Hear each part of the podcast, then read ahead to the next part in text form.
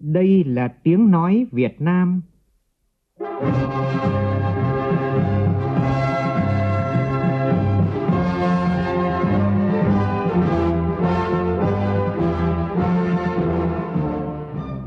là tiếng nói Việt Nam, phát thanh từ Hà Nội, thủ đô nước Cộng hòa xã hội chủ nghĩa Việt Nam.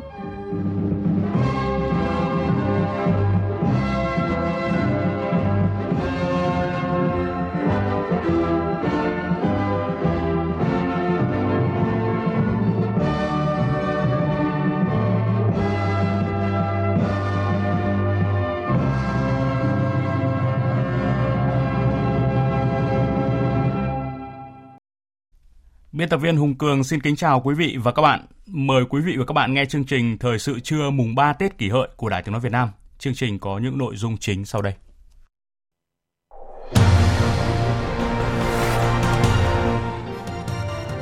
Hôm nay mùng 3 Tết kỷ hợi, theo quan niệm truyền thống của dân tộc là ngày Tết Thầy.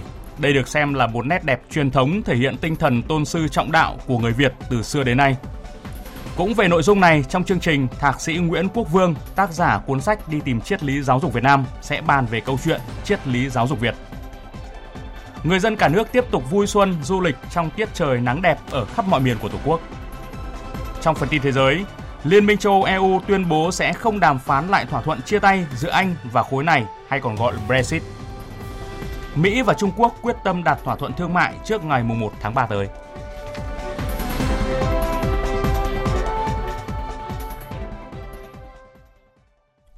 Bây giờ là nội dung chi tiết. Thưa quý vị và các bạn, hôm nay là ngày mùng 3 Tết kỷ hợi. Theo quan niệm truyền thống của dân tộc thì mùng 3 là ngày Tết thầy.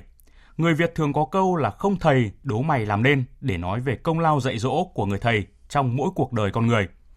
Vì vậy, sau hai ngày đầu xuân là Tết cha và Tết mẹ thì người Việt đã dành ngày mùng 3 Tết thầy. Đây được xem là một nét đẹp truyền thống thể hiện tinh thần tôn sư trọng đạo của người Việt từ xưa đến nay.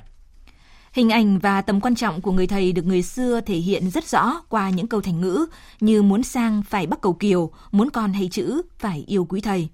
Không thầy đố mày làm nên, hay vi sư bản tri quốc. Có thể thấy rằng vai trò của người thầy trong xã hội xưa luôn được đặt lên hàng đầu. Người thầy ngày xưa không chỉ gói gọn trong dạy chữ mà còn là người dạy nghề như nghề may, nghề mộc, nghề thuốc. Thời đại này, dù phát triển nhanh, nhưng không vì thế mà bỏ qua những chuẩn mực đạo đức cơ bản của con người. Công nghệ dù có hiện đại bao nhiêu thì vẫn cần phải giữ được giá trị cốt lõi của con người. Trong nhà trường, quan trọng nhất vẫn là mối quan hệ giữa thầy và trò. Thầy thương trò, trò kính thầy thì môi trường đó mới đúng là môi trường giáo dục an lành. Để làm được điều này thì thầy cô trong nhà trường phải thay đổi cách giao tiếp với học sinh, chia sẻ với học sinh bằng chính tình thương của mình – Đồng thời trong cuộc sống đối nhân xử thế, người thầy phải là một tấm gương cho các em học tập. Và trong phần sau của chương trình, mời quý vị và các bạn cùng nghe câu chuyện về triết lý giáo dục với sự tham gia của Thạc sĩ Nguyễn Quốc Vương, tác giả cuốn sách Đi tìm triết lý giáo dục Việt Nam. Còn bây giờ chương trình tiếp tục với các thông tin vui xuân ở các địa phương và vùng miền trên cả nước. Sáng nay ngày mùng 3 Tết Kỷ Hợi năm 2019, hàng nghìn người dân đã đến Văn Miếu Quốc Tử Giám thuộc quận Đống Đa, Hà Nội để thắp hương cầu tài lộc, thi cử đỗ đạt và xin chữ lấy may ngày đầu năm. Ghi nhận của phóng viên Kim Thanh. Năm nay học lớp bao nhiêu rồi? Tên là gì? Lớp 7 à? Rồi, thầy viết cho. Bạn có mấy mục tiêu để viết? Từ sáng sớm, hàng nghìn người đã có mặt ở Văn Miếu Quốc Tử Giám tham quan, thắp hương cầu tài, cầu đỗ đạt, cầu công danh sự nghiệp và một việc làm không thể thiếu khi đến đây là xin chữ đầu năm.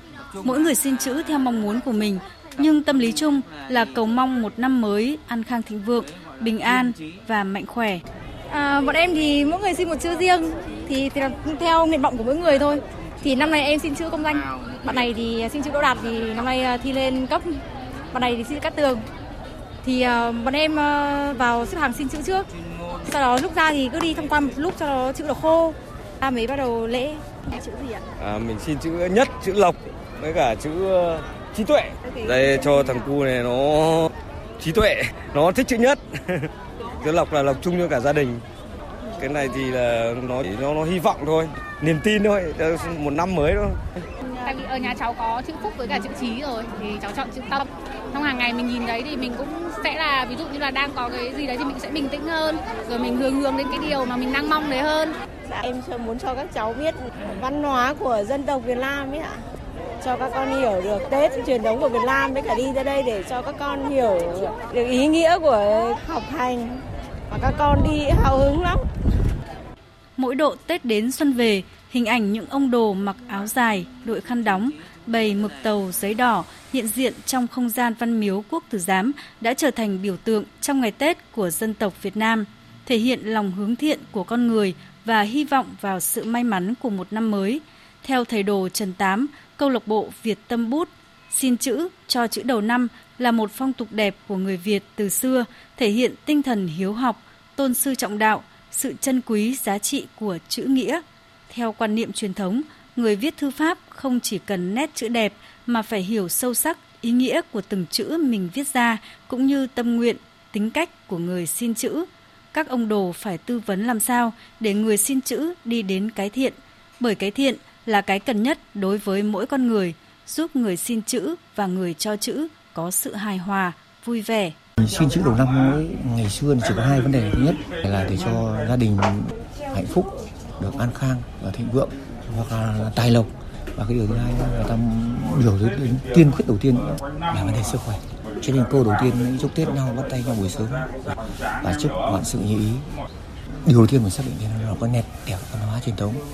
Cái thứ hai ấy, là để mang lại cho người ta một cái niềm tin về sức khỏe về cái hạnh phúc trong gia đình về cái nói chung là tốt trong xã hội. Nói tóm lại là nó mang ý nghĩa tích cực. Chữ được cho thường được viết trên nền giấy đỏ bởi màu đỏ là màu rực rỡ nhất và theo quan niệm dân gian là biểu tượng của sự may mắn. Qua những nét chữ người xin và người cho chữ đều mong muốn đem đến sự may mắn trong một năm mới. Tuy nhiên Bên cạnh giá trị truyền thống tốt đẹp của tục xin chữ đầu năm, vẫn còn những biến tướng làm xấu đi hình ảnh tốt đẹp này. Nhiều người đi xin chữ hoặc mua chữ theo kiểu vội vã như một phong trào, cách xin chữ chưa thể hiện sự kính trọng và thành tâm đối với người cho chữ. Chính vì là mình là người cái không gian văn hóa này thì mình phải có một cái, cái hành xử, một cái lời nói, một cái cử chỉ làm sao nó nó hết sức là khiêm tốn. Và mình thể hiện làm sao để cho thằng cho người ta hiểu được. Bạn như thế là bạn sai rồi bạn phải nên này nên kia. Cho nên là gì? Cái người đi xin chữ ấy, thì cái tư duy người ta cũng phải triển chu phải phải phải đúng mực tức là gì? Xin là theo một cái cái, cái, cái tấm lòng rất là chân thành rất là tôn trọng người cho chữ. À, và trong cái tư duy của mình xin chữ là về là được là, là, là cầu an cho sự may mắn cho sức khỏe cho gia đình. Để tóm lại về mọi mặt trong, trong cuộc sống nó mang ý nghĩa tích cực. Treo chữ trong nhà thể hiện bản sắc của mỗi gia đình cũng như là thể hiện mong ước trong năm mới. Nét đẹp văn hóa ấy đến nay vẫn được trân trọng và gìn giữ, là dấu hiệu của niềm tin, là món quà mang ý nghĩa nhân văn. Hy vọng nét đẹp truyền thống này sẽ được người dân hiểu đúng và được bảo tồn, phát huy hơn nữa trong đời sống văn hóa của người dân Việt. Cũng tại Hà Nội nhằm tiếp tục duy trì nét đẹp văn hóa đọc của nhân dân thủ đô và phát triển phong trào đọc sách trong cộng đồng. Ngày hôm nay, Sở Thông tin và Truyền thông phối hợp với Ủy ban Nhân dân quận Hoàn Kiếm tổ chức chương trình Phố Sách Xuân Kỷ Hợi tại phố sách Hà Nội, phố 19 tháng 12, phường Trần Hưng Đạo, quận Hoàn Kiếm. Đây là sự kiện khởi đầu các hoạt động phát triển văn hóa đọc của thành phố Hà Nội trong năm nay. Phố sách Xuân Kỷ Hợi 2019 sẽ tạo nên một không gian trí thức đặc biệt, là món quà đặc sắc đầu năm mới dành cho người dân thủ đô, góp phần đưa phố sách Xuân trở thành một điểm đến văn hóa yêu thích không thể thiếu của người Hà Nội mỗi khi Tết đến xuân về. Đặc biệt, du khách đến với phố sách Xuân Kỷ Hợi 2019 sẽ được trải nghiệm nhiều hoạt động văn hóa đặc sắc mang đậm không khí Tết cổ truyền dân tộc. Ngoài ra, nhằm góp thêm không khí vui tươi Xuân Kỷ Hợi 2019, một số đơn vị xuất bản đã trưng bày, giới thiệu sách, tổ chức các cuộc giao lưu, tọa đàm về sách và văn hóa đọc, các chương trình biểu diễn và nói chuyện về thư pháp, giới thiệu không gian báo Tết, các chương trình nghệ thuật dân gian truyền thống, trò chơi dân gian. Ngay trong ngày khai mạc, độc giả sẽ được tham gia chương trình giao lưu với tiến sĩ Nguyễn Mạnh Hùng, công ty cổ phần sách Thái Hà với chủ đề Tết sách, tôn vinh sách. Tham dự buổi ký tặng sách năm kỷ hợi gặp gỡ tác giả tuổi quý hợi, cùng tác giả Nguyễn Thanh Tùng, tác giả cuốn sách Giai Hà Nội, lặn lội London của công ty cổ phần văn hóa và truyền thông Nhã Nam. Di chuyển vào thành phố Hồ Chí Minh, Hôm nay, tại thành phố rất đông khách tham quan tiếp tục đổ về các khu vui chơi giải trí để du xuân, nhất là đường hoa Nguyễn Huệ, Hội Hoa Xuân Tao Đàn. Phóng viên Ngọc Ngọc Xuân đưa tin. Đường Qua Nguyễn Huệ là địa điểm ưa thích của nhiều du khách trong và ngoài nước. Mọi người thích thú đi suốt chiều dài hàng trăm mét của đường qua với điểm nhấn là hình ảnh ngộ nghĩnh của các chú heo, linh vật của năm kỷ hợi 2019, thể hiện đủ sắc thái cảm xúc về sự no ấm, vui vẻ và yêu đời.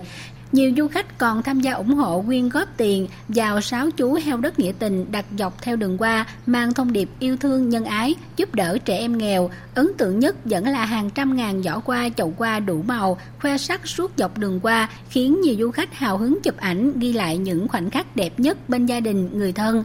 Chị Hồ Thị Thu Thảo, nhà ở quận Tân Bình bày tỏ cho các bé đi chơi để à, bé có những cái à, kiến thức về ngày xuân. Đó thì cho bé à, đi đường hoa Nguyễn Huệ để cho bé ngắm những cái hoa ngày Tết. Tới những cái chỗ, có những cái tổ chức những cái lễ hội ngày xuân á. Thường thì đi đầm sen, tại vì đầm sen á là mùng năm á là nó hay có cái lễ hội quan trung. Nó rất là ý nghĩa, nó liên quan tới lịch sử để cho con nó biết về lịch sử Việt Nam. Hội Hoa Xuân Tao Đàn quận Nhất thành phố Hồ Chí Minh cũng là một trong những địa điểm tham quan hấp dẫn với 3.000 loài cây hiện vật độc đáo, một số loài cá lạ quy tụ khắp mọi miền đất nước. Trong sáng nay, mùng 3 Tết, có rất đông người dân đổ về Hội Hoa Xuân Tao Đàn để tham quan, vui chơi, chụp ảnh tại khu trưng bày qua cá kiển, tiểu cảnh, đá nghệ thuật, xem triển lãm thư pháp. Còn tại quận 7 thành phố Hồ Chí Minh, nhiều cư dân chọn hội Hoa Xuân Phú Mỹ Hưng để đến vui chơi. Năm nay, hội chợ Hoa Xuân này tiếp tục diễn ra tại Hồ Bán Nguyệt, quy tụ nhiều chủng loại hoa nổi tiếng như mai chiếu thủy, mai nhiều cánh, đào nhật tân, hoa thủy tiên, cúc đại đóa, Trưng bày trong khuôn viên rộng hơn 7 hecta, nhiều du khách thích thú với hình ảnh đàn lợn âm dương quen thuộc trong tranh đồng hồ với những chiếc xe thổ mộ chở những giỏ hoa rực rỡ. Năm nay các tác phẩm qua cảnh nghệ thuật của các nghệ nhân đến từ các vùng hoa kiển nổi tiếng như Bến Tre, Đồng Tháp, Tiền Giang, Thành phố Hồ Chí Minh đã cùng đua sắc tại hội chợ Hoa Xuân Phú Mỹ Hưng. Thưa quý vị, sáng nay và đặc biệt là từ chiều qua thì lượng khách tiếp tục đổ về Đà Lạt, Lâm Đồng để tham quan nghỉ dưỡng trong dịp Tết Nguyên đán kỷ hợi là rất đông. Mặc dù có xảy ra tình trạng quá tải giao thông ở khu vực trung tâm và con đường cửa ngõ vào thành phố, nhưng mọi hoạt động của khách du lịch vẫn diễn ra an toàn và thông suốt. Tin của phóng viên Quang Sáng thường trú khu vực Tây Nguyên. Thời điểm du khách đổ về Đà Lạt tăng mạnh là từ 14 giờ ngày mùng 2 Tết. Lực lượng chức năng của thành phố đã tăng cường quân số, phân công chốt trực 24 trên 24 giờ tại các khu vực trọng điểm để hướng dẫn phân luồng nên việc đi lại của du khách vẫn được thông suốt. Các cơ sở kinh doanh dịch vụ ăn uống cũng rơi vào tình trạng quá tải vào giờ cao điểm, nhưng vẫn cơ bản đáp ứng được nhu cầu của du khách. Riêng hệ thống nhà nghỉ khách sạn, tuy giá cả có tăng từ 2 đến 3 lần so với ngày thường, nhưng có niêm yết giá công khai, minh bạch nên chưa ghi nhận sự phàn nàn nào từ phía du khách. Theo anh Trần Lãm, du khách đến từ thành phố Hồ Chí Minh không chỉ các dịch vụ lưu trú, ăn uống, đi lại phục vụ đảm bảo mà hoa, cảnh quan tại các khu điểm tham quan du lịch cũng được đầu tư bài bản, đáp ứng tốt nhu cầu thưởng lãm của du khách. Ở thành phố đó bao nhiêu tháng ngày nó ồn ào quá, mình muốn ờ, mấy ngày Tết rồi lên đây cho nó thoải mái, phong cảnh nó đẹp, ờ, không khí trong lành rồi thoải mái. Mình xin chúc Đà Lạt đó hả đẹp hơn nữa. Trước đó, để đảm bảo phục vụ tốt nhu cầu tham quan, nghỉ dưỡng và đón chào năm mới kỷ hợi 2019 cho du khách và người dân địa phương, Ủy ban Nhân dân tỉnh Lâm Đồng chỉ đạo các đơn vị chức năng triển khai nhiều giải pháp đảm bảo tình hình an ninh trật tự, an toàn giao thông, vệ sinh an toàn thực phẩm, chấn chỉnh tình trạng nâng giá ép giá của các cơ sở dịch vụ ăn uống và tăng cường nâng cấp, đầu tư thêm các sản phẩm du lịch tại các khu điểm tham quan. Trong sáng nay tại thôn Thanh Hoa, xã Trung Thành, thị xã Phổ Yên của tỉnh Thái Nguyên đã diễn ra lễ hội xuống đồng xuân kỷ hợi với chủ đề xây dựng nông thôn mới, đô thị văn minh với sự tham dự của đông đảo người dân địa phương và du khách các vùng lân cận. Đây là lễ hội xuân truyền thống đầu tiên mở đầu cho các lễ hội xuân trong những ngày đầu năm mới tại tỉnh Thái Nguyên. Trước khi lễ hội diễn ra, người dân địa phương đã tiến hành nghi lễ cầu một năm mới thịnh vượng, mưa thuận gió hòa, mùa màng bội thu, đồng thời tổ chức gặp mặt giao lưu văn nghệ thể thao đầu xuân mới giữa các thôn xóm, các xã lân cận nhằm tăng cường tinh thần đoàn kết cộng đồng giữa các tầng lớp nhân dân và các dân tộc anh em, góp phần xây dựng khối đại đoàn kết toàn dân. Sau màn chống khai hội, lãnh đạo tỉnh Thái Nguyên và thị xã Phổ Yên đã cùng xuống đồng với nhân dân lao động sản xuất, cày những luống cày đầu tiên trong năm mới, sử dụng máy nông nghiệp hiện đại trong làm đất cấy lúa – trong khuôn khổ của lễ hội xuống đồng còn có nhiều hoạt động ý nghĩa như biểu diễn hát quan họ, thi cày, thi bừa, thi cấy của người dân các thôn xóm của xã Trung Thành, trưng bày sinh vật cảnh, sản phẩm của các làng nghề chè truyền thống vùng Phổ Yên, trưng bày giới thiệu máy nông nghiệp của Tổng công ty Máy động lực và Nông nghiệp Việt Nam, trưng bày các sản phẩm nông nghiệp mới, giá trị cao của nông dân Phổ Yên. Tại thành phố biển Đà Nẵng như thường lệ thì những ngày đầu xuân mới, ngư dân bắt đầu mở biển. Những mẻ lưới đầu năm mang theo bao hy vọng về một năm cá tôm đầy thuyền. Phản ánh của phóng viên Vinh Thông tại miền Trung. Từ sáng sớm mùng 3 Tết kỷ hợi, không khí tại bãi thuyền Mân Thái, quận Sơn Trà, thành phố Đà Nẵng khá nhộn nhịp. Từng nhóm ngư dân hối hả kéo lưới lên bờ. Nhìn những con cá tôm cua biển mắc lưới, bà con rất phấn khởi. Ngư dân Phan Thanh Tuấn ở phường Mân Thái cho biết Địa chỉ việc đầu năm thì nói chung hướng tốt ngày thì anh em xuống cũng ờ, làm đó mùa thì ờ, ngày kiếm được cỡ 4 5 triệu đó, đứa được 4 ờ, 500, hầu 6 700, hầu có 1 triệu. Bà Phạm Thị Bốn, một người chuyên mua bán hải sản ở đây cho biết, mỗi chuyến biển đầu năm, nhóm ngư dân từ 8 đến 10 người đi lưới thúng hai buổi sáng và chiều, mỗi buổi kéo được khoảng 4 mẻ lưới. Theo bà Phạm Thị Bốn, cá vừa kéo lên bờ đã có người mua ngay, giá có cao hơn ngày thường. Được có là bón được tiền hơn, tấy gọi là bón được tiền đó, trừ là bón là mua mét xí ăn tươi. Từ sáng sớm mùng 3 Tết, dọc các bãi biển ở Đà Nẵng rất đông người dân và du khách thích thú đứng xem ngư dân kéo lưới và chờ mua những mớ hải sản tươi ngon. Ông Nguyễn Phúc Bảo Nam ở quận Hải Châu cho hay, năm nào cũng vậy, những ngày đầu xuân mới, ông cùng nhóm bạn đi tắm biển và chờ mua những con cá đầu tiên của ngư dân vừa kéo vào bờ. Và thấy cảnh ngư dân kéo lưới này cũng vui và thích nữa. Mua được cá tươi ngon rất là vui. Theo lão ngư Đinh Văn Thanh ở làng chài Thọ Quang, quận Sơn Trà, thành phố Đà Nẵng, Tết này trời yên biển lặng, bà con ngư dân bắt đầu mở biển từ ngày mùng 2 Tết. Đầu năm mới từ ở đây là ngư dân là họ muốn để được mùa có để đánh bắt, đọt yêu cầu ngư dân này cũng muốn là trời chống em, thuận lợi người ngư dân giàu lòng. Tiếp theo mời quý vị và các bạn đến với một phiên chợ đặc biệt tại tỉnh Quảng Trị. Phiên chợ Đình Bích La được tổ chức duy nhất một lần trong năm vào những ngày đầu năm mới. Sự độc đáo của phiên chợ là họp vào lúc nửa đêm mùng 2 Tết cho đến dạng sáng mùng 3 Tết, thu hút hàng nghìn người dân và du khách tham gia. Phản ánh của phóng viên Thanh Hiếu tại miền Trung.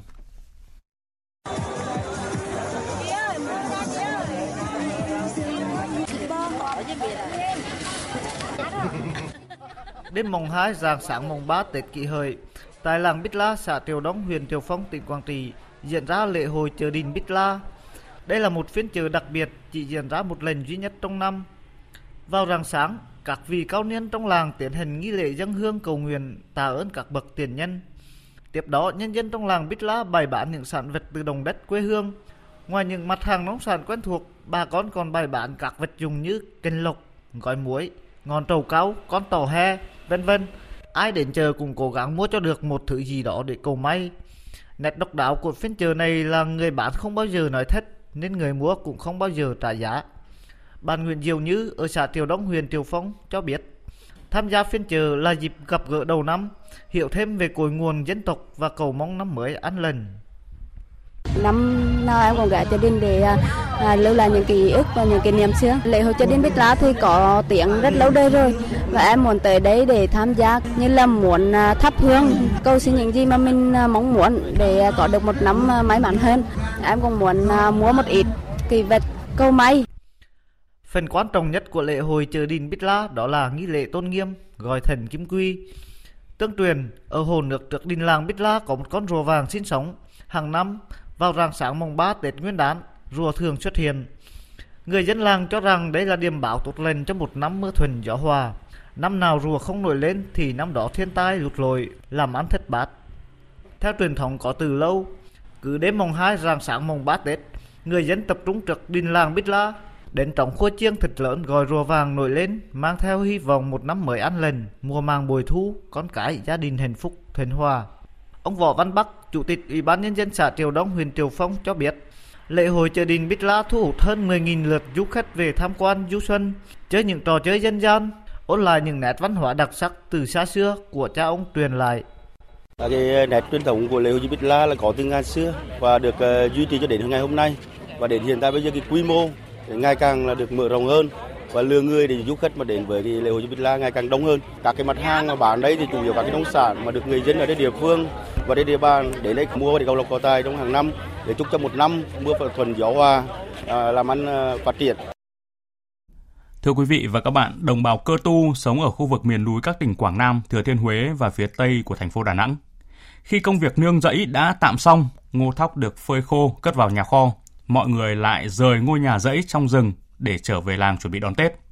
Mừng xuân mới, đồng bào cơ tu có nhiều hoạt động vui chơi mang đậm bản sắc dân tộc. Bây giờ mời quý vị và các bạn cùng phóng viên A Lăng Lợi, thường trú tại miền Trung, chơi Tết với bà con cơ tu ở xã Truy, huyện miền núi Tây Giang, tỉnh Quảng Nam để hiểu thêm tục đi rô giáo của đồng bào cơ tu nơi đây. Thưa quý vị và các bạn, tôi đang có mặt tại gia đình ông Clou Clau ở thôn Vàng, xã biên giới Trư Hy, huyện miền núi Tây Giang, tỉnh Quảng Nam. Sáng nay, gia đình ông Plau tất bật chuẩn bị thăm con gái đã lấy chồng, người cơ tu gọi là đi rơi giáo. Rơi giáo là một tục thăm hỏi giữa cha mẹ hoặc anh em trai với con gái hoặc chị em gái đã đi lấy chồng, đặc biệt là con gái hoặc chị em gái lấy chồng xa bà con cơ tu thường tổ chức đi rây giáo vào những ngày Tết.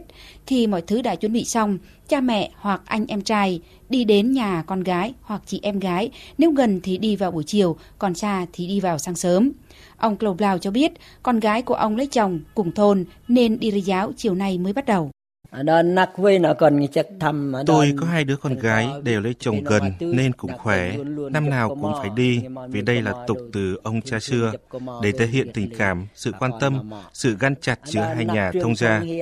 Cho dù năm đó làm ăn không được nhưng cũng phải đi, dù mang theo vài ống cơm lam, vài quả trứng gà, vịt, vài tâm thổ cẩm cũng được. Còn năm nào khá thì mang nhiều hơn, đầy đủ hơn. Rơi giáo của dân tộc cơ tu có từ lâu đời, thể hiện tình cảm sâu đậm của đồng bào đối với họ hàng thân thuộc. Rơi giáo thường đi kèm với điều kiện kinh tế của mỗi gia đình. Nhà có điều kiện thì một năm đi hai lần, nhà nghèo thì đi một lần. Mỗi lần đi rơi giáo, nhà gái phải chuẩn bị lễ vật như một lễ cưới của người cơ tu, nhưng rơi giáo không lớn và không phô trương như đám cưới. Trước khi đi, nhà gái phải chuẩn bị xôi, cơm lam, gà vịt, chim chóc, cá ếch, Nói chung là những con vật không chân và hai chân. Ngoài ra còn có váy áo, tấm tút, trang phục thổ cẩm cho con hoặc chị em gái. Được bố mẹ, các em trai, em dâu rơ giáo. Chị Clou Hòa, con gái của ông Clou Blau, thật sự xúc động. Tôi đi lấy chồng hơn 10 năm, cũng ngần ấy lần ba mẹ và các cậu đến thăm. Giả sử một năm mà không thực hiện tục này, riêng bản thân con gái đi lấy chồng cảm thấy rất tuổi thân, giống như bị bỏ rơi. Hôm nay cũng như mọi năm, ba mẹ và các cậu cũng đi, rờ giáo và mang cơm lam, xôi, gà vịt, cá suối đến thăm tôi và gia đình chồng. Đó là sự quan tâm, chăm sóc của phía gia đình tôi dành cho tôi và nhà chồng sang một năm mới tình thông gia bền chặt hơn.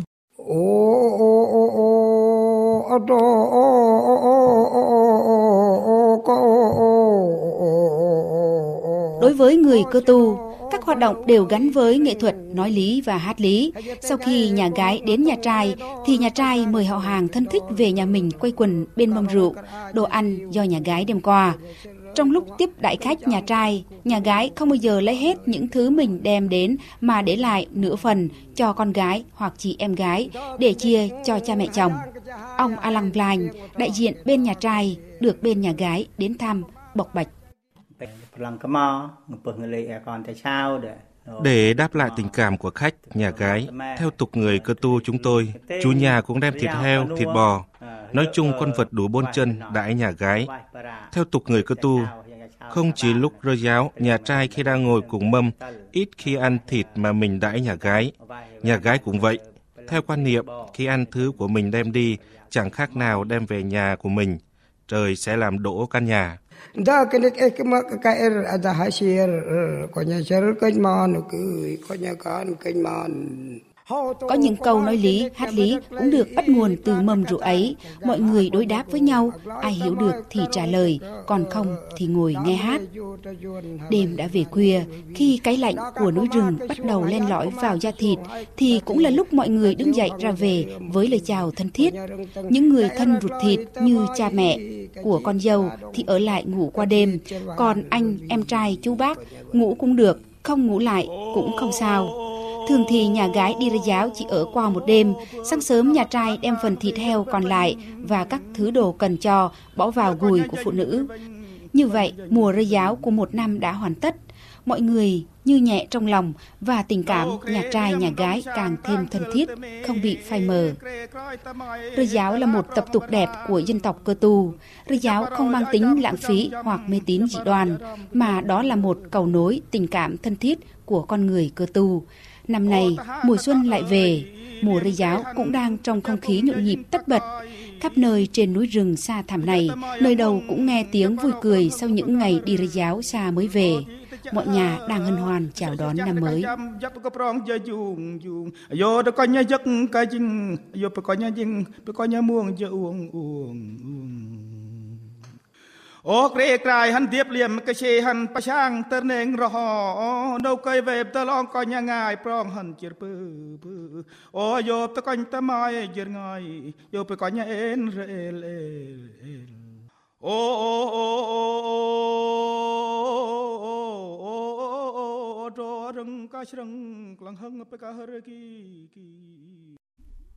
Thưa quý vị và các bạn, cũng như bao người, cứ mỗi dịp cuối năm, những người lính biên phòng làm nhiệm vụ canh giữ biên giới đất nước tại đồn biên phòng Sông Đốc, thị trấn Sông Đốc của huyện Trần Văn Thời của Cà Mau lại nôn nao chờ Tết đến xuân về.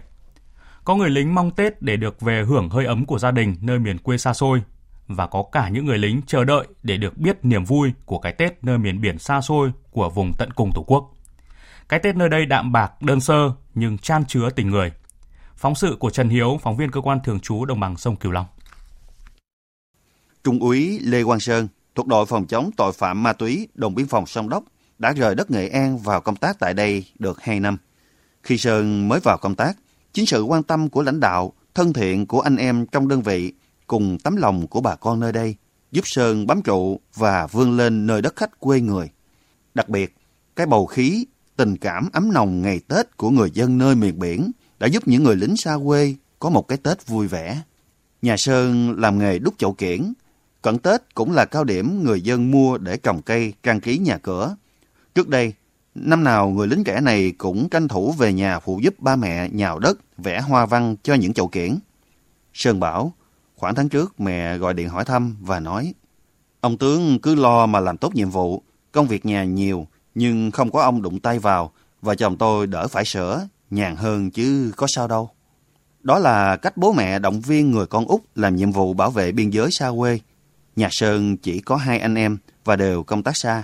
Năm nay anh trai không thể về nên Sơn trình bày nguyện vọng được về quê ăn Tết lên lãnh đạo và đã được đồng ý.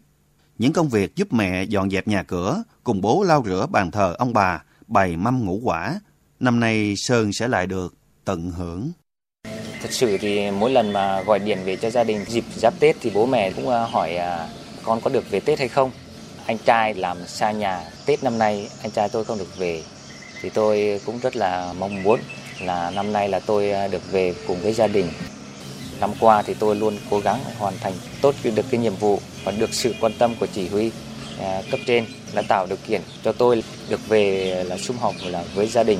Đó là một sự quan tâm là tôi rất là cảm ơn cũng là người lính xa quê và tâm trạng cũng đang hồ hởi chuẩn bị đón Tết như Trung úy Lê Quang Sơn, nhưng niềm vui của thiếu úy Lương Văn Bình lại khác. Bình chủ động xin đơn vị ở lại trực để nhường suất về Tết cho anh em. Với người lính trẻ, không phải không có nỗi nhớ nhà. Trong bữa cơm tất niên năm rồi, những lời em gái nhắn nhủ về nhà ăn Tết rồi mua nhiều quà cho em, người anh trai nhớ hết. Nhưng Bình vẫn muốn ở lại trực Tết bởi muốn một lần được trải nghiệm niềm vui đón giao thừa tại đơn vị. Đặc biệt, Bình ấn tượng mạnh mẽ với tình cảm của người dân miền biển nghèo dành cho bộ đội và muốn biết cái Tết đậm tình cùng dân miền biển mà anh em vẫn nói nó ấm nồng đến mức nào. Là một sĩ quan trẻ vừa mới ra trường thì bản thân tôi à, sau khi mà được nghe anh em cán bộ chiến sĩ trong đơn vị nói về trực Tết ở đồn biên phòng Sông Đốc thì bản thân tôi rất là háo hức bởi vì là biết được rằng là chỉ huy đơn vị rất quan tâm tổ chức rất nhiều hoạt động như là văn hóa văn nghệ, thể dục thể thao, giao lưu cùng các chi đoàn, gói bánh trưng cũng như là tặng quà cho các cái gia đình nghèo, học sinh nghèo.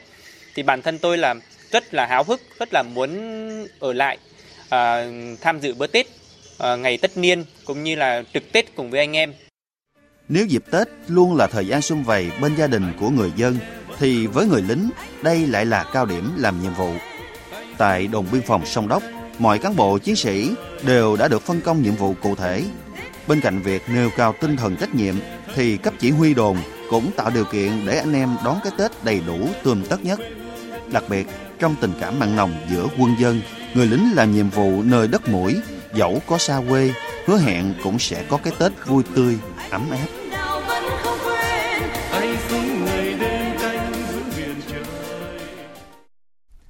Chương trình thời sự ngày mùng 3 Tết Kỷ Hợi tiếp tục với một số tin tức cập nhật.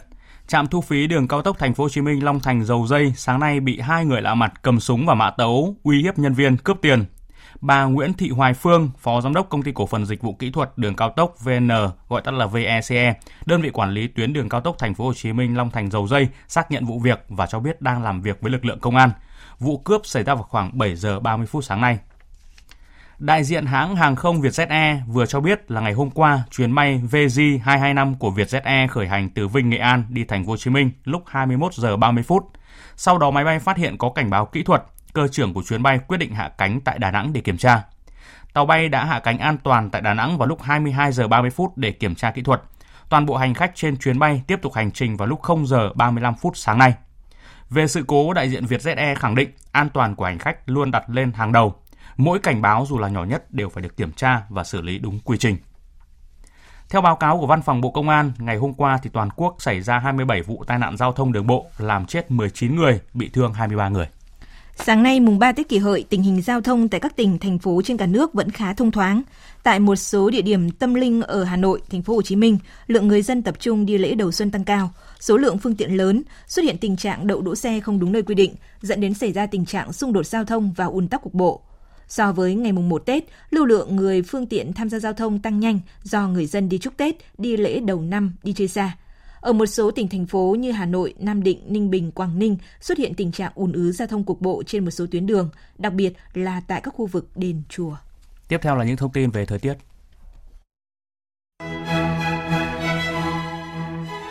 Thưa quý vị và các bạn, từ miền Bắc tới miền Nam tiếp tục nắng nhiều trong ngày mùng 3 Tết hôm nay, thuận lợi cho các hoạt động du xuân.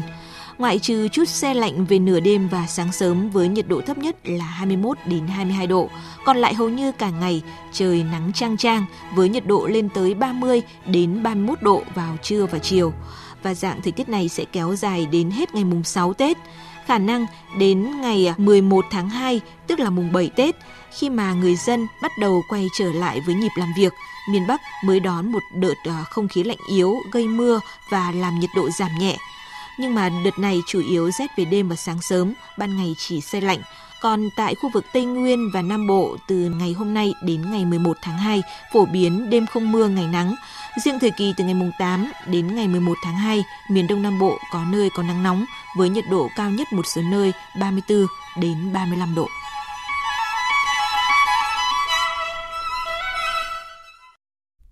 Chuyển sang phần tin thế giới, Liên minh châu Âu EU tuyên bố sẽ không đàm phán lại thỏa thuận chia tay giữa Anh và khối này hay còn gọi là Brexit.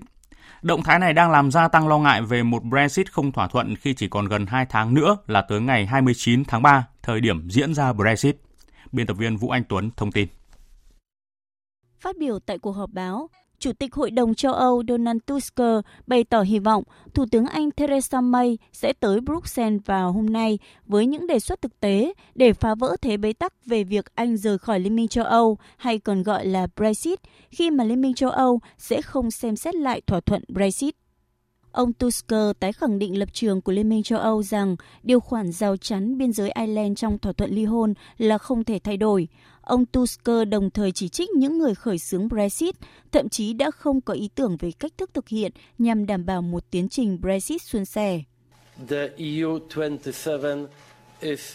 Liên minh châu Âu với 27 nước thành viên còn lại sẽ không đưa ra bất kỳ đề xuất mới nào. Hội đồng châu Âu tháng 12 đã quyết định sẽ không đàm phán lại thỏa thuận Brexit. Tôi hy vọng chúng tôi có thể nghe được từ Thủ tướng Theresa May những đề nghị thực tế nhằm chấm dứt tình trạng bế tắc hiện nay. Cũng tại cuộc họp báo, Chủ tịch Ủy ban châu Âu Jean-Claude Juncker cho rằng Brexit không phải là vấn đề song phương giữa Anh và Ireland mà là vấn đề của châu Âu. Vì vậy, sẽ không có nhiều cuộc thảo luận về vấn đề rào chắn. Giao chắn là cần thiết và chúng tôi không thể từ bỏ ý tưởng này vì giao chắn sẽ đảm bảo cho Ireland và đảm bảo cho Liên minh châu Âu. vì biên giới giữa Bắc Ireland và Ireland là biên giới của châu Âu. Theo kế hoạch, bà Theresa May sẽ trở lại Bruxelles để tái đàm phán với Liên minh châu Âu. Tổng thống Mỹ Donald Trump thông báo khả năng sớm tuyên bố về Liên minh quốc tế phòng chống tổ chức nhà nước Hồi giáo IS tự xưng đã giành lại toàn bộ vùng lãnh thổ từng bị chiếm đóng. Phát biểu tại một hội nghị do Bộ Ngoại giao Mỹ đứng ra tổ chức với sự tham dự của Ngoại trưởng và quan chức cấp cao 79 nước cùng Mỹ tham chiến chống IS ở Syria và Iraq, Tổng thống Donald Trump nhấn mạnh thành tựu trong cuộc chiến chống IS có thể sẽ được công bố chính thức vào tuần tới, thời điểm liên minh đã giành lại 100% lãnh thổ từ tổ chức này. Nhà lãnh đạo Mỹ đồng thời khẳng định thêm. As I noted in my State of the Union address yesterday, như tôi đã lưu ý trong bài phát biểu ngày hôm qua, quân đội Mỹ, các đối tác liên minh của chúng tôi và lực lượng dân chủ Syria đã giải phóng gần như toàn bộ lãnh thổ mà IS kiểm soát trước đây ở Syria và Iraq. Sẽ có thông báo chính thức vào thời điểm nào đó vào tuần tới khi 100% lãnh thổ được giành lại từ tay nhóm cực đoan này. Cả phía Mỹ và Taliban đều cho biết là vẫn chưa nhất trí được khung thời gian nào cho việc rút binh sĩ khỏi Afghanistan. Tuy nhiên cả hai bên đều đánh giá cao kết quả của cuộc đàm phán. Biên tập viên Đài Tiếng Nói Việt Nam thông tin. Tuyên bố của người phát ngôn Bộ Ngoại giao Mỹ nêu rõ, hai bên chưa nhất trí bất kỳ khung thời gian nào cho việc rút bớt binh sĩ và sẽ không đi vào bất kỳ chi tiết cụ thể nào khác của các cuộc đối thoại ngoại giao. Mỹ sẽ xem xét các phương án điều chỉnh đối với sự hiện diện quân sự khi điều kiện cho phép. Trước đó, trong bản thông điệp liên bang 2019, Tổng thống Mỹ Donald Trump khẳng định chính quyền của ông đang tiến hành những cuộc đàm phán mang tính xây dựng với các tổ chức ở Afghanistan, trong đó có Taliban, và sẽ có thể giảm bớt sự hiện diện của Mỹ cũng như tập trung vào chiến dịch chống khủng bố, ông Donald Trump nói. As we make progress in these negotiations, Chúng ta đã đạt được một số tiến bộ trong các cuộc đàm phán khi chúng ta đang đạt tiến triển trong các cuộc đàm phán này với các nhóm ở Afghanistan. Chúng ta sẽ có thể giảm bớt sự hiện diện của binh lính Mỹ và tập trung vào chiến dịch chống khủng bố. Tôi không biết liệu chúng ta có đạt được một thỏa thuận hay không, nhưng chúng ta biết chắc chắn rằng sau hai thập kỷ chiến tranh, ít nhất cũng đã đến thời điểm nỗ lực vì hòa bình. Trong khi đó, cùng ngày Taliban thông báo hai ngày đàm phán của lực lượng này với các chính trị gia của Afghanistan tại Moscow đã diễn ra rất thành công, bất chấp những bất đồng về quyền lợi của phụ nữ và những đòi hỏi về hiến pháp Hồi giáo tại quốc gia Tây Nam Á này. Người đứng đầu phái đoàn Taliban, ông Sani Kazai, nói với báo giới.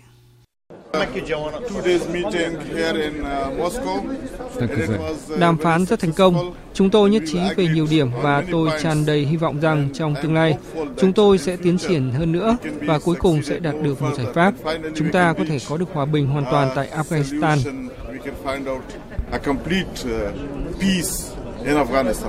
Về thời hạn Mỹ rút quân khỏi Afghanistan, phía Taliban cho biết hiện hai bên vẫn chưa đạt được thỏa thuận về vấn đề này. Tuy nhiên, hai bên sẽ tiếp tục đàm phán để đạt được thời gian biểu về việc Mỹ rút quân khỏi Afghanistan trong thời gian sớm nhất. Chuyển sang vấn đề tại Venezuela, Ngoại trưởng Uruguay Rodolfo Ninova và Ngoại trưởng Mexico Marcelo Ebrard đã công bố cơ chế Montevideo, trong đó đưa ra lộ trình tổng thể về cuộc đối thoại hướng tới giải pháp chính trị tại Venezuela giữa Tổng thống Nicolas Maduro và phe đối lập. Theo trang tin tức của kênh truyền hình Telesur, trong một cuộc họp báo diễn ra tại thủ đô Montevideo, Ngoại trưởng hai nước cho biết tiến trình này gồm 4 giai đoạn. Giai đoạn đầu tiên hướng tới một cuộc đối thoại ngay lập tức và tìm một kênh liên lạc chung giữa các bên liên quan trong cuộc khủng hoảng chính trị tại Venezuela. Giai đoạn thứ hai dành cho các cuộc thương lượng, các bên thông báo kết quả của những cuộc đối thoại này và cố gắng tìm ra điểm chung giữa các bên. Giai đoạn thứ ba sẽ hướng tới các thỏa thuận giữa các bên và giai đoạn cuối cùng là triển khai cụ thể hóa các văn kiện đã được nhất trí với sự ủng hộ của cộng đồng quốc tế. Liên quan đến việc bầu cử tổng thống trước thời hạn, Ngoại trưởng Mexico và Uruguay nhấn mạnh không đưa vấn đề này trở thành điều kiện để tiến hành đối thoại. Hai nước cho rằng nêu điều kiện tiến hành bầu cử tổng thống trước thời hạn sẽ cản trở tiến trình đối thoại và tốt hơn hết là các bên nên đối thoại không điều kiện. Những đề xuất này đã nhận được sự ủng hộ của các nước thành viên cộng đồng các quốc gia Caribe. Cùng ngày, Ngoại trưởng Cuba Bruno Rodriguez cảnh báo ý tưởng viện trợ nhân đạo cho Venezuela chính là một lý do nữa để Mỹ tiến hành cuộc can thiệp quân sự vào quốc gia Nam Mỹ. Trong cuộc phỏng vấn với đài CNBC ngày hôm qua, Bộ trưởng Tài chính Mỹ Steven Mnuchin đã đề cập đến một loạt vấn đề nổi cộng hiện nay của tình hình kinh tế Mỹ, bao gồm cuộc đàm phán giải quyết tranh chấp thương mại Mỹ-Trung, Hiệp định Mỹ-Mexico-Canada và tổng quan tình hình kinh tế nước này. Người đứng đầu Bộ Tài chính Mỹ cho biết Mỹ và Trung Quốc đã có một cam kết lớn về việc đạt thỏa thuận thương mại trước thời hạn chót là ngày 1 tháng 3 tới nhằm giải quyết tranh chấp thương mại giữa hai nền kinh tế lớn nhất thế giới. Ông cũng bày tỏ sự tin tưởng hết mực vào việc Quốc hội Mỹ sẽ thông qua NAFTA phiên bản mới. Trong khi đó, vòng đàm phán thương mại cấp cao giữa Mỹ Trung vừa qua cũng đã mang lại không khí lạc quan, phần nào gỡ được những nút thắt khó khăn nhất trong hàng loạt vấn đề khúc mắc.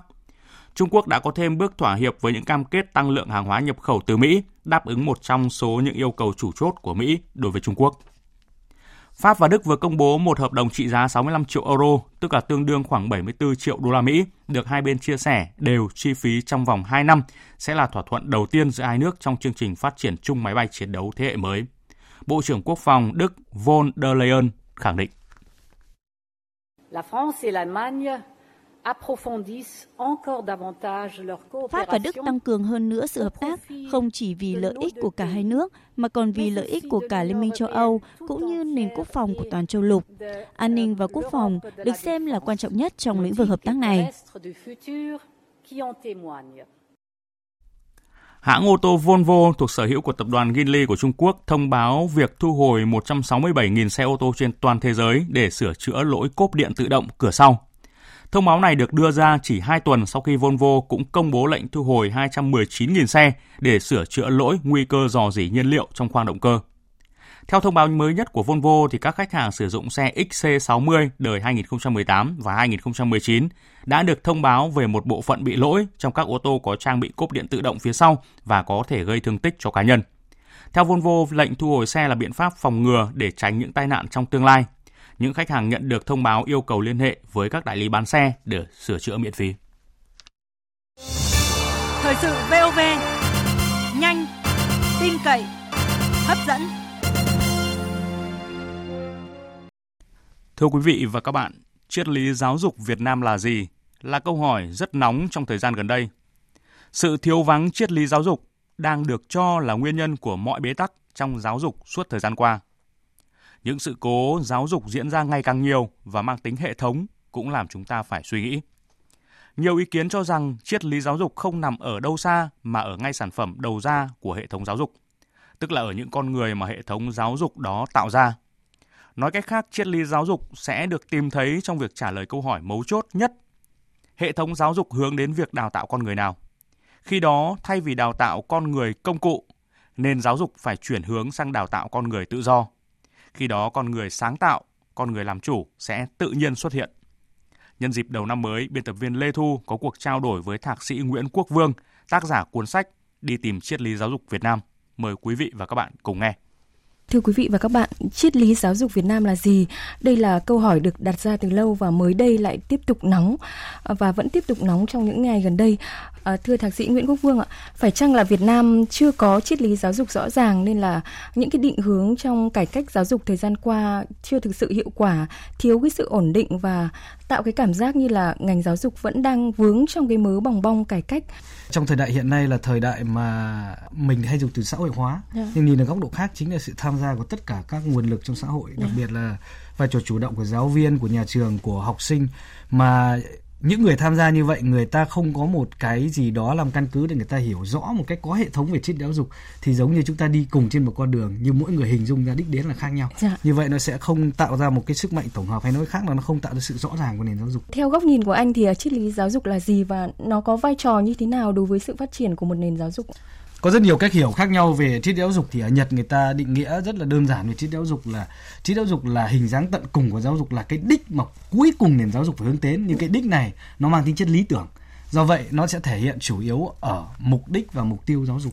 Thì mục đích là thứ mà cuối cùng nền giáo dục này là nó vì cái gì nó hướng đến nó xây dựng một xã hội như thế nào yeah. Dạ. và sau đó là trên con đường đó thì mục tiêu giáo dục tức là mục tiêu tạo ra con người thì con người đó như thế nào yeah. Dạ. cho nên tổng kết lại triết uh, lý giáo dục cho dù phát biểu như thế nào đi nữa thì cuối cùng nó cũng thể hiện hai yếu tố thứ nhất là hình ảnh mà xã hội tương lai cần phải tạo ra là như thế nào thông qua giáo dục và hình ảnh thứ hai nữa là hình ảnh con người mơ ước tức là nền giáo dục đó định tạo ra con người như thế nào để con người đấy kiến tạo nên xã hội tương lai Dạ, vâng. nó, nó nó chỉ là như vậy thôi Đấy có phải là lý do mà anh đã quyết định nghiên cứu cũng như là viết một cái cuốn sách về triết lý giáo dục và đi sâu nghiên cứu về ờ, cái định nghĩa triết lý giáo dục của Nhật Bản?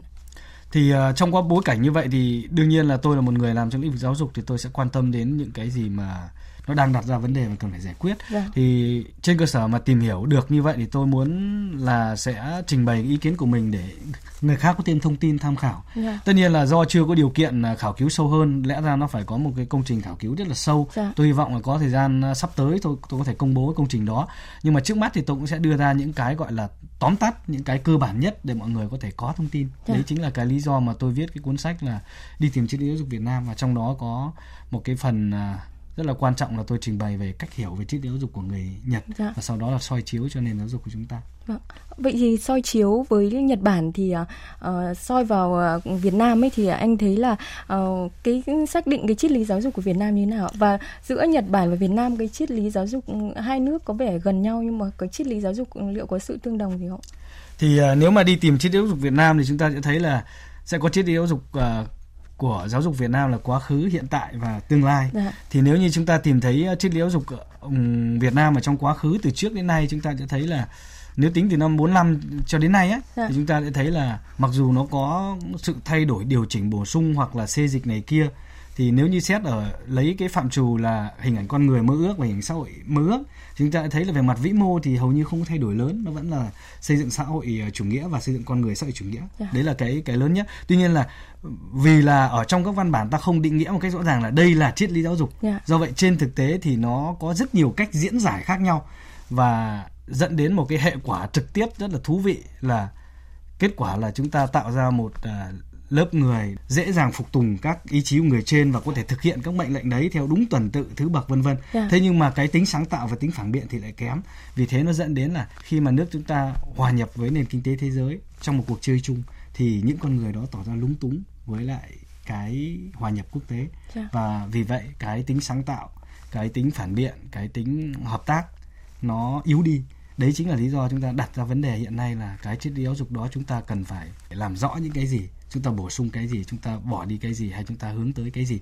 Mà tôi cho rằng là cái quá trình sửa đổi đấy chính là quá trình dịch chuyển từ chỗ là chúng ta trước kia chúng ta đóng kín cửa không du nhập với không không hòa nhập với thế giới thì bây giờ cái quá trình mà làm rõ triết lý giáo dục của mình ấy đồng thời cũng là quá trình chúng ta xích lại gần với thế giới. Tức là Yeah. chúng ta phải thừa nhận cái giá trị phổ quát chúng ta phải tạo ra một con người mà có thể là vừa sống tốt ở Việt Nam vừa sống tốt ở thế giới. Những cái hiện tượng mà người Việt Nam mà sống ở trong nước có thể không gặp vấn đề gì lớn nhưng khi ra sống ở nước ngoài ở môi trường đa văn hóa chúng ta sẽ gặp rất nhiều vấn đề. Nó nói lên một điều là cần phải sửa đổi. Vâng.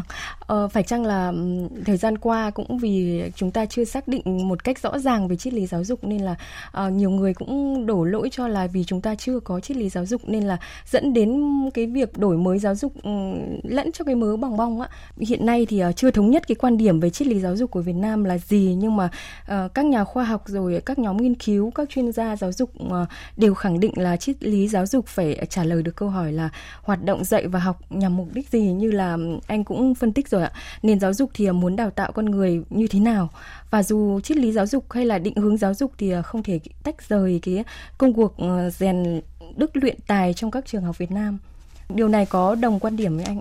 Ờ, về cơ bản thì tôi đồng ý là chuyện là triết lý giáo dục cuối cùng suy cho cùng là giống trả lời cho câu hỏi là nền giáo dục này định hướng đến cái gì, định Dạ. xây xã hội như thế nào và cụ thể hơn là định tạo ra con người như thế nào và cuối cùng thì nó phải quay trở lại là trường học này định tạo ra học sinh như thế nào đúng Dạ. không mà một con người thì chắc là có bao gồm phần thể chất phần tâm hồn trong đó thì phần tâm hồn sẽ có phần trí tuệ tuy nhiên là ở đây tôi muốn bổ sung thêm một chút là giáo dục ở đây nên hiểu thêm một nghĩa rộng hơn là nó không chỉ là triết lý giáo dục cho trường học Dạ. Thường là chúng ta hiểu là như vậy nó còn triết lý dành Cho cho cả nền giáo dục, cho đúng không? cả nền giáo dục tức Dạ. là nó gồm cả bộ phận giáo dục gia đình. Dạ. tại vì nếu như chúng ta chỉ chú tâm giáo dục trường học thì nếu như giáo dục gia đình mà nó mâu thuẫn giá trị với giáo dục trường Dạ, học thì đứa trẻ nó sẽ bị kẹp ở giữa hai cái xu hướng đó. Dạ. nó sẽ đối phó như nào? Thứ hai nữa là giáo dục bên ngoài xã hội tức là dành cho những người trưởng thành.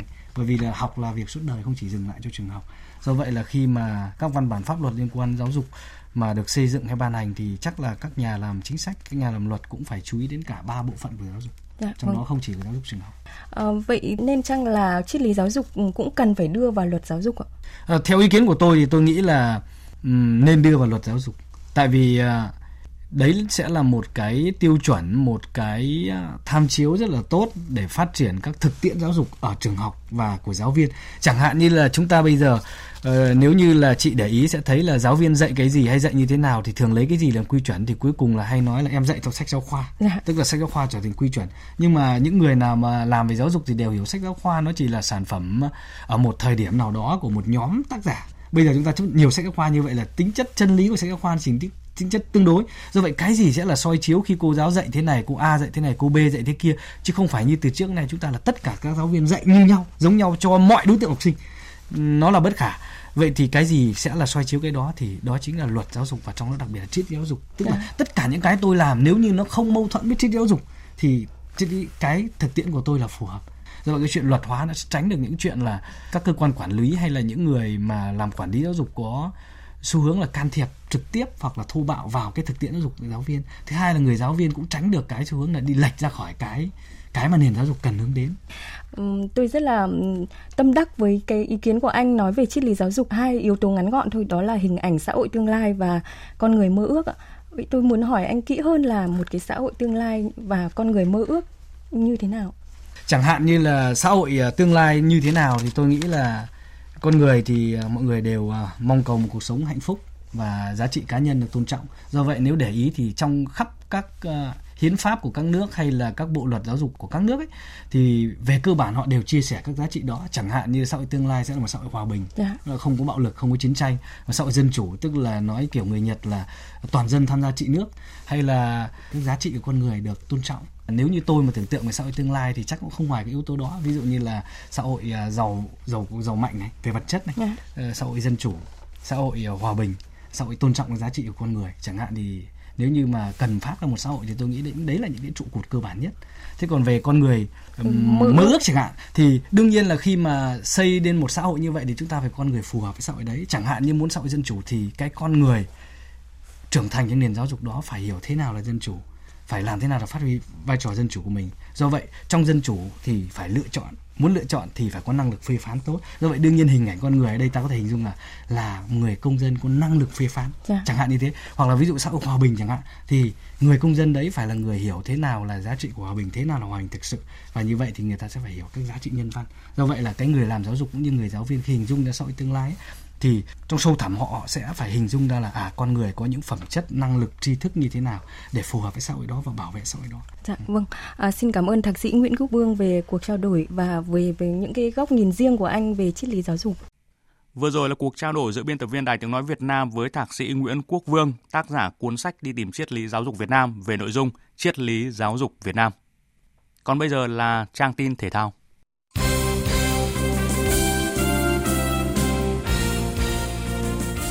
Thưa quý vị và các bạn, sau ít ngày nghỉ Tết, sáng mai đội tuyển U22 Việt Nam sẽ hội quân tại thành phố Hồ Chí Minh để chuẩn bị tham dự giải bóng đá U22 Đông Nam Á 2019. Sau khi Singapore, Brunei và Lào xin rút không tham dự, giải chỉ còn 8 đội. U22 Việt Nam sẽ tranh tài với các đội Thái Lan, Timor-Leste, Philippines tại bảng A. Giải vô địch U22 Đông Nam Á lần đầu tiên diễn ra từ ngày 17 tháng 2 trên sân cỏ nhân tạo thuộc sân vận động quốc gia Campuchia. Thầy trò huấn luyện viên Nguyễn Quốc Tuấn sẽ có trận đấu giao hữu với câu lạc bộ Sài Gòn trước khi lên đường tham dự giải. Trong khi đó, câu lạc bộ PVF sẽ là một trong hai đại diện của châu Á tham dự giải quốc tế U15 Rotterdam. Đây là giải giao hữu được tổ chức hàng năm dành cho các cầu thủ trẻ của những câu lạc bộ mạnh trên thế giới. Giải năm nay diễn ra từ 20 đến 22 tháng 4, quy tụ 24 đội tham dự, trong đó có hai đại diện châu Á là Quảng Châu Everan của Trung Quốc và PVF của Việt Nam. Những đội bóng tên tuổi có đại diện tham dự giải đấu là Atletico Madrid của Tây Ban Nha, Tottenham của Anh, Leipzig, Hoffenheim của Đức, AZ Alkmaar của Hà Lan, Hajduk của Croatia và FC Brugge của Bỉ. Chào mừng Tết Nguyên đán kỷ hợi 2019, Sở Văn hóa Thể thao và Du lịch thành phố Cần Thơ cùng Liên đoàn xe đạp mô tô thể thao Việt Nam phối hợp tổ chức giải đua xe mô tô toàn quốc tranh cúp vô địch quốc gia vào ngày mai. Dự giải có 48 tay đua hàng đầu Việt Nam hiện nay, tranh tài hai nội dung, hệ 2 thì 125 phân khối chuyên nghiệp và hệ 4 thì 135 đến 150 phân khối bán chuyên nghiệp. Năm nay ban tổ chức đã tiến hành làm mới hoàn toàn đường đua tại sân vận động Cần Thơ. Tay vợt Lý Hoàng Nam đã dừng bước ở vòng 2 nội dung đơn nam giải quần vợt Chennai Open khi để thua ngựa hạt giống số 14 Grigoris. Trước đối thủ người Litva hiện xếp hạng 287 thế giới, Lý Hoàng Nam dẫn 6-4 trong set thứ nhất trước khi gác vợt với tỷ số 26-16 ở các set tiếp theo. Ở nội dung đôi nam, Lý Hoàng Nam đánh cặp cùng tay vợt chủ nhà Nagan và đã giành quyền vào tứ kết gặp đôi hạt giống số 2 Yang Tung Sua của Đài Bắc Trung Hoa và Tomislav của Croatia sau khi có chiến thắng 2-0 trước hai tay vợt người Nga ở trận gia quân.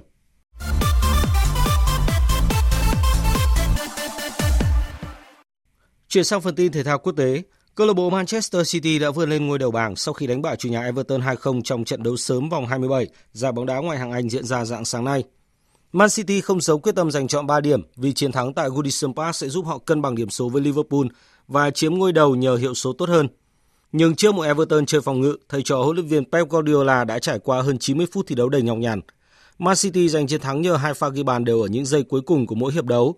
Laporte mở tỷ số ở phút bù giờ duy nhất của hiệp 1, còn Gabriel Jesus ấn định chiến thắng 2-0 ở phút bù giờ thứ 7 của hiệp 2. Chiến thắng 2-0 giúp Man City đoạt ngôi đầu từ tay Liverpool. Đội bóng của Guardiola có cùng 62 điểm như đối thủ vùng Merseyside, nhưng đấu nhiều hơn một trận. Phải tới ngày 24 tháng 2 Liverpool mới đá vòng 27, nhưng đó là trận đấu hết sức khó khăn với thầy trò huấn luyện viên Jurgen Klopp khi họ phải làm khách của Man United trên sân Old Trafford. Trận đấu đầu tiên trong loạt 3 trận siêu kinh điển của bóng đá Tây Ban Nha giữa Real Madrid và Barcelona chỉ trong vòng một tháng đã kết thúc bất phân thắng bại khi đội bóng Hoàng gia cầm hòa đối thủ ngay tại Nou Camp ở bán kết lượt đi Cúp Nhà Vua diễn ra dạng sáng nay. Dưới sự dẫn dắt của tân huấn luyện viên Santiago Solari, đội khách khởi đầu tốt hơn so với Barca và có bàn mở tỷ số ngay phút thứ 6. Vinicius tạt bóng phát động tấn công, còn người ghi bàn giúp Real vượt lên là Lucas Vazquez. Sau nhiều pha lên bóng uy hiếp không thành đối phương, Barca cuối cùng cũng có được thành quả phút 57. Sau tình huống Jordi Alba đối mặt Navas và Luis Suarez sút trúng cột bật ra, Malcolm khéo léo đón bóng rồi dứt điểm vào khung thành bất chấp nỗ lực che chắn của Cavahan. Tỷ số hòa một đều được giữ nguyên đến hết trận đấu và hai đội phải chờ đến trận lượt về vào dạng sáng ngày 28 tháng 2 tại Bernabeu để phân định thắng thua. Ở cặp bán kết còn lại, dạng sáng mai Valencia sẽ làm khách của Real Betis trong trận lượt đi. Cũng vào dạng sáng nay, Bayern Munich và tứ kết cúp quốc gia Đức nhờ bàn thắng trong hiệp phụ. Kingsley Coman trở thành người hùng khi giúp đương kim Á quân thắng Hertha Berlin 3-2. Trước khi Coman tỏa sáng, Sergei Gnabry là người hùng của Bayern với cú đúp được chia đều ở đầu mỗi hiệp. Ở chiều ngược lại, bàn mở tỷ số của đội chủ nhà thuộc về Mistenstadt ngay phút thứ ba, còn David Senker gỡ hòa hai đều ở phút 67. Ba cặp đấu còn lại đều kết thúc chỉ sau 90 phút thi đấu với chiến thắng thuộc về đội bóng được đánh giá cao hơn. Khi Augsburg vượt qua Holstein Kiel 1-0, Leipzig đánh bại Wolfsburg cũng với tỷ số 1-0, còn Schalke 04 thắng đậm Düsseldorf tới 4-1 trong trận đấu mà Salif Sane lập cú đúp. Dự báo thời tiết Trung tâm Dự báo Khí tượng Thủy văn Quốc gia cho biết, hôm nay mùng 3 Tết từ miền Bắc tới miền Nam tiếp tục nắng nhiều, thuận lợi cho các hoạt động du xuân. Còn trên biển, các vùng biển có thời tiết tương đối tốt, cường độ gió trên khu vực Biển Đông ít thay đổi, sóng biển vùng ven bờ giao động từ 0,5 m rưỡi đến 1,5 m rưỡi, ngoài khơi từ 1 đến 2 m, biển động nhẹ. Sau đây sẽ là phần dự báo chi tiết các khu vực chiều và đêm nay. Phía Tây Bắc Bộ chiều nắng, đêm không mưa, gió nhẹ, đêm trời rét, nhiệt độ từ 15 đến 32 độ. Phía Đông Bắc Bộ chiều nắng đêm không mưa, sáng sớm có sương mù, đêm trời lạnh, nhiệt độ từ 19 đến 29 độ. Các tỉnh từ Thanh Hóa đến Thừa Thiên Huế, phía Bắc chiều giảm mây trời nắng, đêm nhiều mây không mưa, sáng sớm có sương mù nhẹ, đêm trời lạnh, nhiệt độ từ 20 đến 30 độ. Các tỉnh ven biển từ Đà Nẵng đến Bình Thuận chiều nắng đêm không mưa, nhiệt độ từ 21 đến 31 độ. Tây Nguyên chiều nắng đêm không mưa, sáng sớm có sương mù vài nơi, nhiệt độ từ 17 đến 32 độ. Nam Bộ, chiều nắng đêm không mưa, nhiệt độ từ 22 đến 33 độ. Khu vực Hà Nội chiều nắng đêm không mưa, đêm trời lạnh, nhiệt độ từ 20 đến 29 độ. Tiếp theo là dự báo thời tiết biển. Vịnh Bắc Bộ có mưa vài nơi, sáng sớm có nơi có sương mù, tầm nhìn xa trên 10 km, giảm xuống dưới 1 km trong sương mù, gió Đông Nam đến Nam cấp 3, cấp 4. Vùng biển từ Quảng Trị đến Quảng Ngãi không mưa, tầm nhìn xa trên 10 km, gió Đông Nam cấp 3, cấp 4. Vùng biển từ Bình Định đến Cà Mau có mưa rào vài nơi, tầm nhìn xa trên 10 km, gió đông đến đông bắc cấp 3, cấp 4. Vùng biển từ Cà Mau đến Kiên Giang bao gồm cả Phú Quốc không mưa, tầm nhìn xa trên 10 km, gió đông đến đông nam cấp 3. Khu vực Bắc và giữa Biển Đông và khu vực quần đảo Hoàng Sa thuộc thành phố Đà Nẵng không mưa, tầm nhìn xa trên 10 km, gió đông đến đông nam cấp 3, cấp 4. Khu vực Nam Biển Đông và khu vực quần đảo Trường Sa thuộc tỉnh Khánh Hòa có mưa rào và rông vài nơi, tầm nhìn xa trên 10 km, gió Đông Bắc cấp 4, cấp 5. Vịnh Thái Lan có mưa rào vài nơi, tầm nhìn xa trên 10 km, gió nhẹ. Những thông tin thời tiết vừa rồi đã kết thúc chương trình Thời sự mùng 3 Tết kỷ hợi. Chương trình do các biên tập viên Hùng Cường, Bùi Chuyên, Lan Anh biên soạn và thực hiện với sự tham gia của kỹ thuật viên Hà Hùng, chịu trách nhiệm nội dung Đồng Mạnh Hùng.